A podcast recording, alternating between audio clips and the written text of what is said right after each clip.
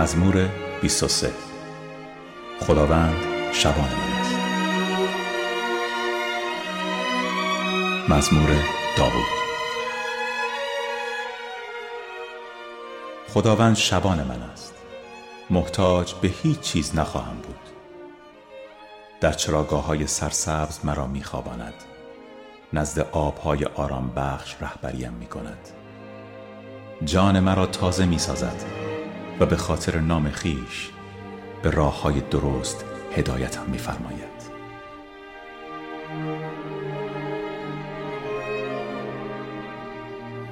حتی اگر از تاریک ترین وادی نیز بگذرم از بدی نخواهم ترسید. زیرا تو با منی. عصا و چوب دستی تو قوت قلبم میبخشد. سفره برای من در برابر دیدگان دشمنانم میگسترانی. سرم را به روغن تطهین می کنی و پیالم را لبریز می سازی همانا نیکویی و محبت تمام روزهای زندگیم در پی من خواهد بود و سالیان دراز در خانه خداوند ساکن خواهم بود.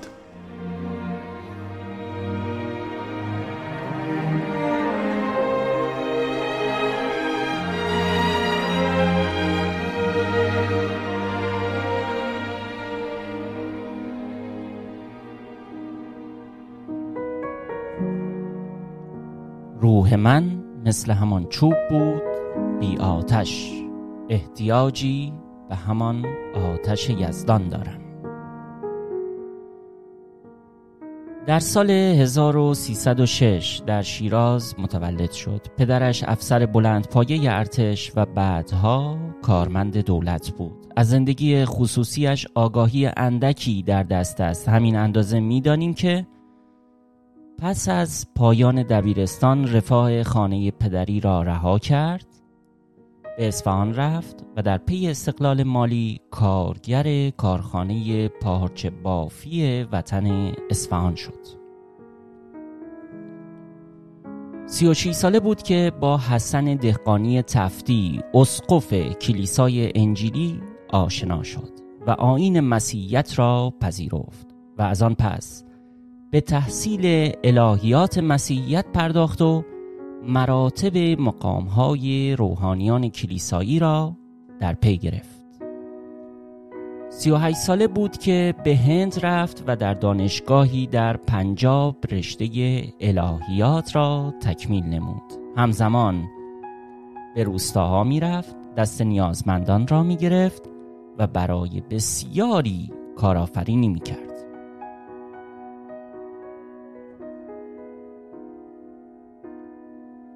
در سن چل سالگی دستیار اسقف دهقانی و واعظ کلیسایی در اصفهان شد صدای گرمی داشت و معزه هایش را همیشه با سرودهای کهن فارسی و آوازهای ردیف موسیقی سنتی همراه می کرد و گاه سروده ای نیز از خودش در آن می گنجاند. با وجودی که خدایا به تو ایمان دارم پس چرا روح و دل خیش پریشان دارم.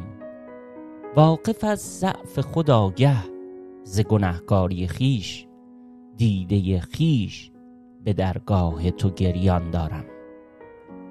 شعله آتشت آنگه که کند پاک همه به تو پیوندم و این عمر به پایان دارم. 45 ساله بود که به شیراز رفت و کشیش کلیسای انجیلی آنجا شد. در همان سال با یک پرستار انگلیسی که در بیمارستان شیراز کار می‌کرد پیوند زناشویی بست و حاصل این پیوند دو فرزند پسر به نامهای کامران و کیومرس شد. در نهایت روز سی بهمن 1357 تنها هشت روز پس از انقلاب توسط دو نفر که در آستانه انقلاب خود را نوکیش جا زده بودند اتفاق ناگواری افتاد.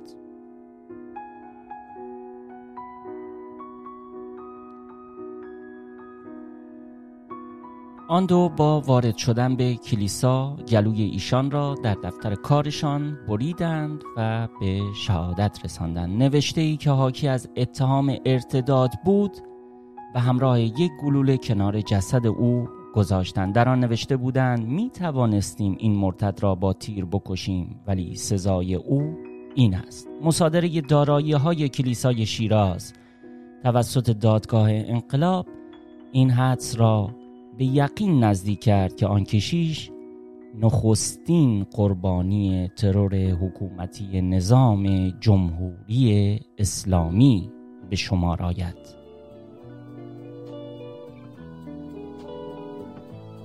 همانطور که حد زدید این بود سرگذشت پرویز سیاه سینا معروف به عرستو اولین شهید مسیحی ایرانی که در سن پنجاه و یک سالگی در شیراز ترور و به شهادت رسید.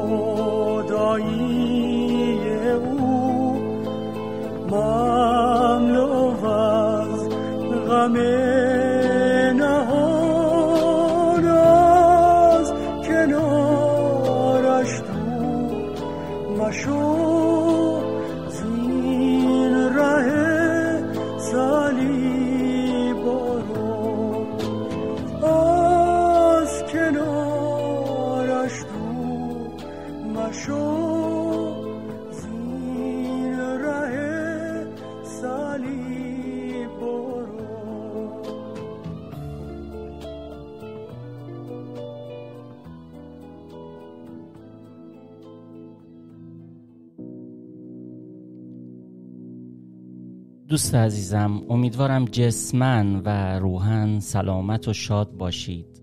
سمیمانه ترین سلام های خود را تقدیم می دارم و خدا را بابت این رفاقت و دوستی سپاس گذارم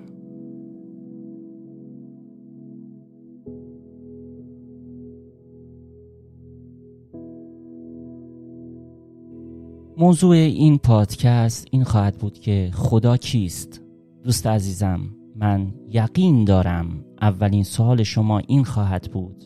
مسیحیان درباره خدا چه عقیده ای دارند؟ مهمترین موضوع در هر مذهب برمیگرده به عقاید و نظریات آن مذهب درباره خدا. می‌دانم که اشخاص بی اطلاع به شما گفتند که مسیحیان سه خدا را پرستش می‌کنن. حتی برخی تصور می‌کنن که ما صلیب و حتی مجسمه ها و تمثال های انسانی رو پرستش کرده و مورد نیایش قرار میدیم. لازم است شما را مطمئن کنم که این سخنان کاملا غلط است. مسیحیان واقعی پیوسته به خدای واحد حقیقی ایمان داشتند و اگر بعضی از آنها خدایان دیگری را پرستش کردن مرتکب بزرگترین اشتباه گردیدند. توجه فرمایید عیسی مسیح به شخصی که از او سوال کرد که بزرگترین حکم خدا چه می باشد چه پاسخ داد؟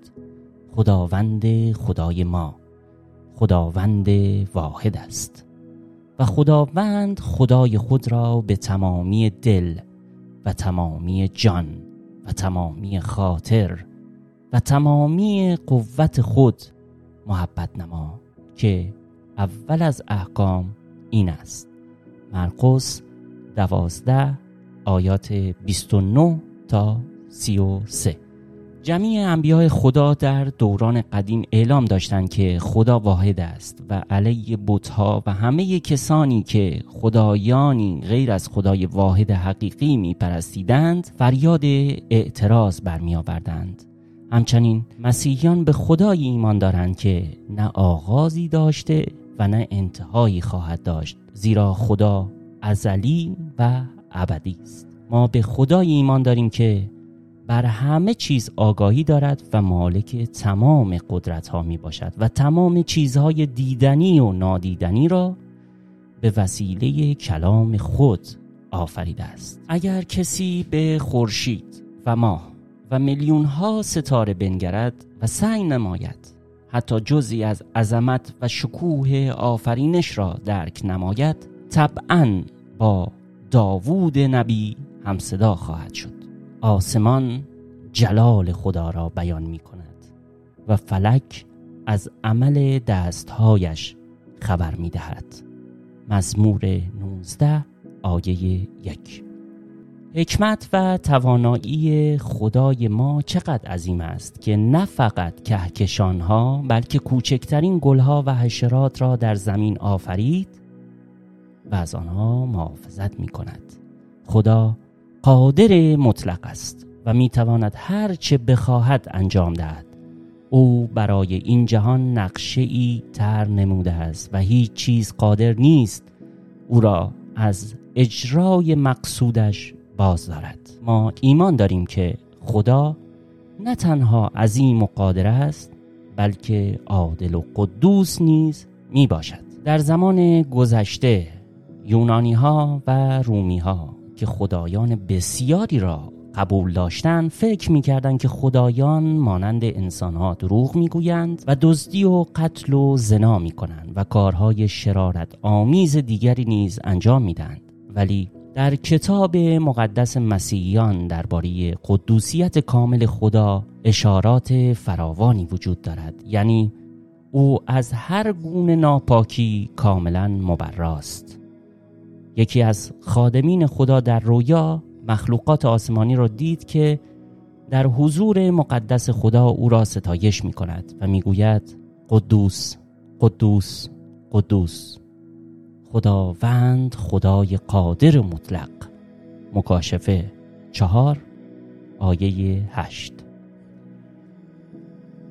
بنابراین گرچه جمیع قدرت ها در دست توانای خداست ولی او نمی‌تواند کاری که برخلاف ذات قدوسش باشد انجام دهد. مثلا خدا نمی‌تواند دروغ بگوید و یا عملی غیر عادلانه انجام دهد. مسلم است که خدا چون انسانها دارای جسم نیست و به زمان و مکان مشخصی محدود نمی باشد بلکه همیشه در همه جا حاضر است.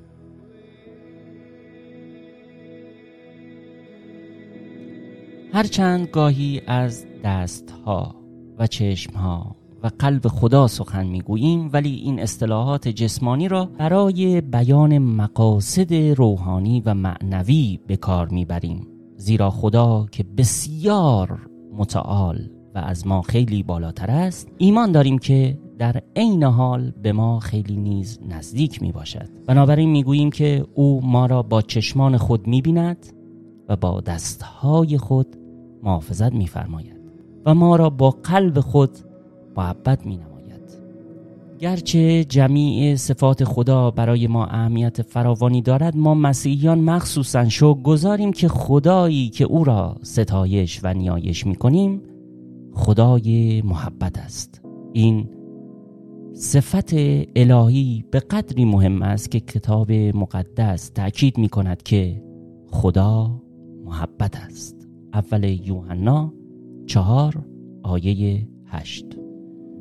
یعنی هرچه خدا میاندیشد و عمل می کند از روی محبت می باشد خدا محبت خود را به نوع بشر به انواع مختلف ظاهر می سازد تأمین احتیاجات بشری از قبیل باران، آفتاب، غذا، آب و پوشاک و فراهم ساختن سایر احتیاجاتی که برای زندگی انسان بر روی زمین مورد نیاز است. او همچنین محبت خود را با فرستادن انبیا به ما ظاهر ساخت تا انبیا درباره او با ما سخن گویند. بزرگترین عمل محبت آمیز او فرستادن نجات دهنده بود. خدا تمام کسانی را که آفریده است دوست دارد و برای آنها خوبی و سعادت می‌خواهد. داوود نبی توجه و راهنمایی خدا را نسبت به خود در این کلمات بسیار جالب و زیبا بیان می کند. خداوند شبان من است. محتاج به هیچ چیز نخواهم بود. در مرته های سبز مرا میخواباند نزد آبهای راحت مرا رهبری می کند. جان مرا برمیگرداند. و به خاطر نام خود به راه های عدالت هدایتم می نماید مزمور 23 آیه یک تا سه. البته بسیار طبیعی است که خدا آنانی را که او را دوست می‌دارند و اطاعت می کند محبت نماید. ولی آیا کسانی را که او را اطاعت نمی کنند دوست دارد؟ مسلم است که چون او قدوس است هر نوع خوبی را دوست داشته و از هر نوع شرارت نفرت دارد. هنگامی که مردم اعمال شرارت آمیزی انجام می دهند که مورد نفرت خدا می باشد خدا نسبت به این گونه افراد غضبناک می شود به طوری که داوود نبی به خدا می گوید از همه بتالت کنندگان نفرت می کنی مزمور پنج آیه پنج. خدا تنفر خود را به بدی به وسیله تنبیه آنانی که شرارت را پیروی می کنند و مطیع او نیستند ظاهر می سازد وقتی کتاب مقدس رو می خونیم ملاحظه می کنیم که خدا چگونه افراد و همچنین ملتهایی را که به مخالفت او برخواستند و از توبه یعنی پشیمانی از انجام اعمال شرارت آمیز خود امتناع ورزیدند معدوم ساخت. ولی اکنون اجازه بفرمایید حقیقت پرارزش و جالبی رو برای شما بیان کنم. خدا در عین حال که از شریران متنفر است از طرفی می‌خواهد آنان را از جمعی گناهانشان آزادی و نجات بخشد. او آنها را دوست دارد و مانند پدری که با وجودی که پسر امر او را ناچیز میشمارد باز هم به او عشق میورزد و او را محبت مینماید. این محبت عجیب خدا نسبت به گناهکاران به وسیله یکی از داستانهای عیسی مسیح به طور واضح نشان داده شده است. در این داستان عیسی مسیح فرمود پسری که پدرش هنوز در قید حیات بود از او خواست که میراسش را به او بسپارد. پسر پس از دریافت میراث خود خانه پدر را ترک کرد و تمام ثروت خود را در زندگی شرارت آمیز تلف نمود.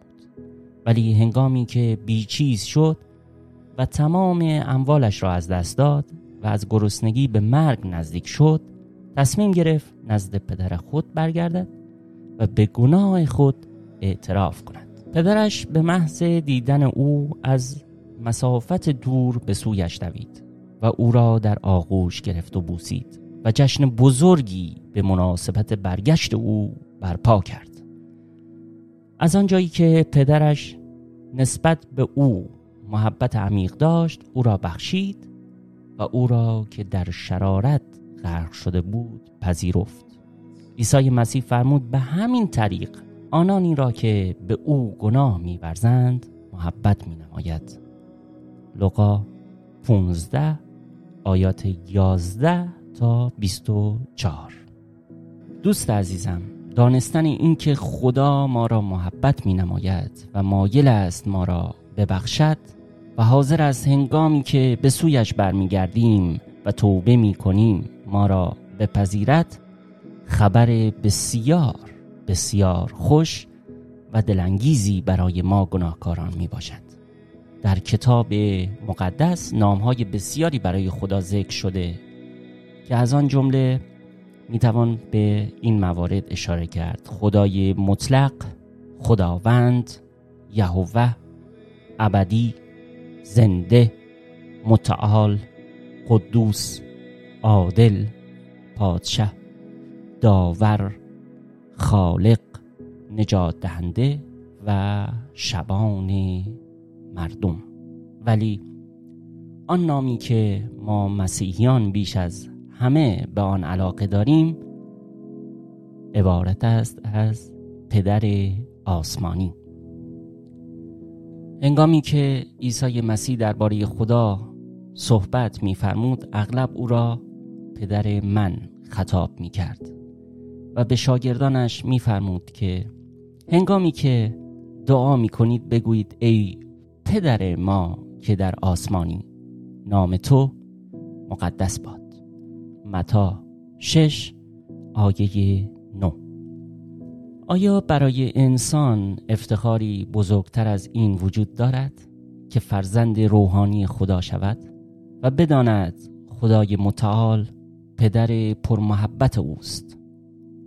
این افتخار بزرگ به وسیله خدا به همه کسانی که به عیسی مسیح ایمان میآورند بخشیده می شود من به مسیح ایمان آوردم چون زندگی برام پوچ بود و نمی‌تونستم با این خدایی که از بچگی برام تعریف شده بود ارتباط بگیرم. نمی‌دونم چی شد جرقه تو ذهنم زد که این همون دعوت از طرف خداوند بود. یکم تحقیق کردم و با خوندن کلام و شناخت عیسی مسیح و خدای پدر به اون چیزی که می‌خواستم رسیدم. مسیح به من شادی داد و به زندگیم هدف بخشید. مهمتر از همه معجزات و برکاتی که ازش گرفتم هنوز خدا رو شکر می‌کنم بابت اینکه مسیح وارد زندگیم کرد و نور خودش رو به زندگی من تابوند. خب اینا همه علتهای اولیه ایمان ما به مسیح و همون جرقه که ایمان رو در قلب ما شعله ور می‌کنه. اما وقتی تعلیم می‌بینی و عهد جدید رو می‌خونی می‌بینی که بدون تعارف برای دعوت انسان به سوی ایمان به مسیح علت روشنی رو میگه. اون علت رهایی از عذاب جاودانه یا پناه آوردن به حیات جاودانی است.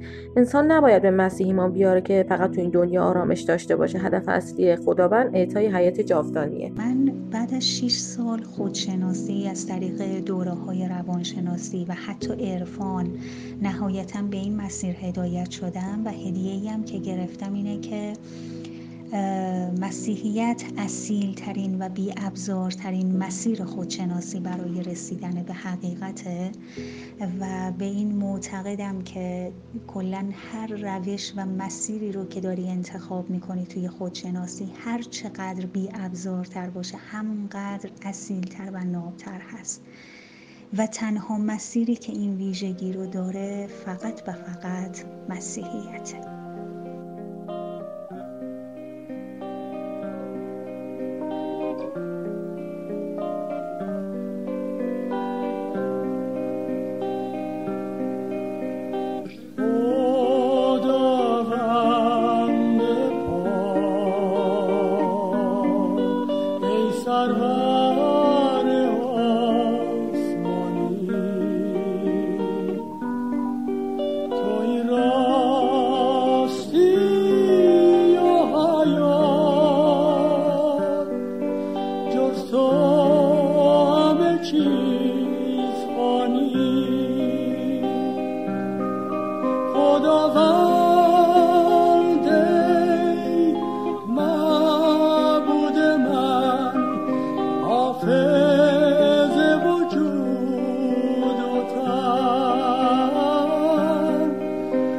of.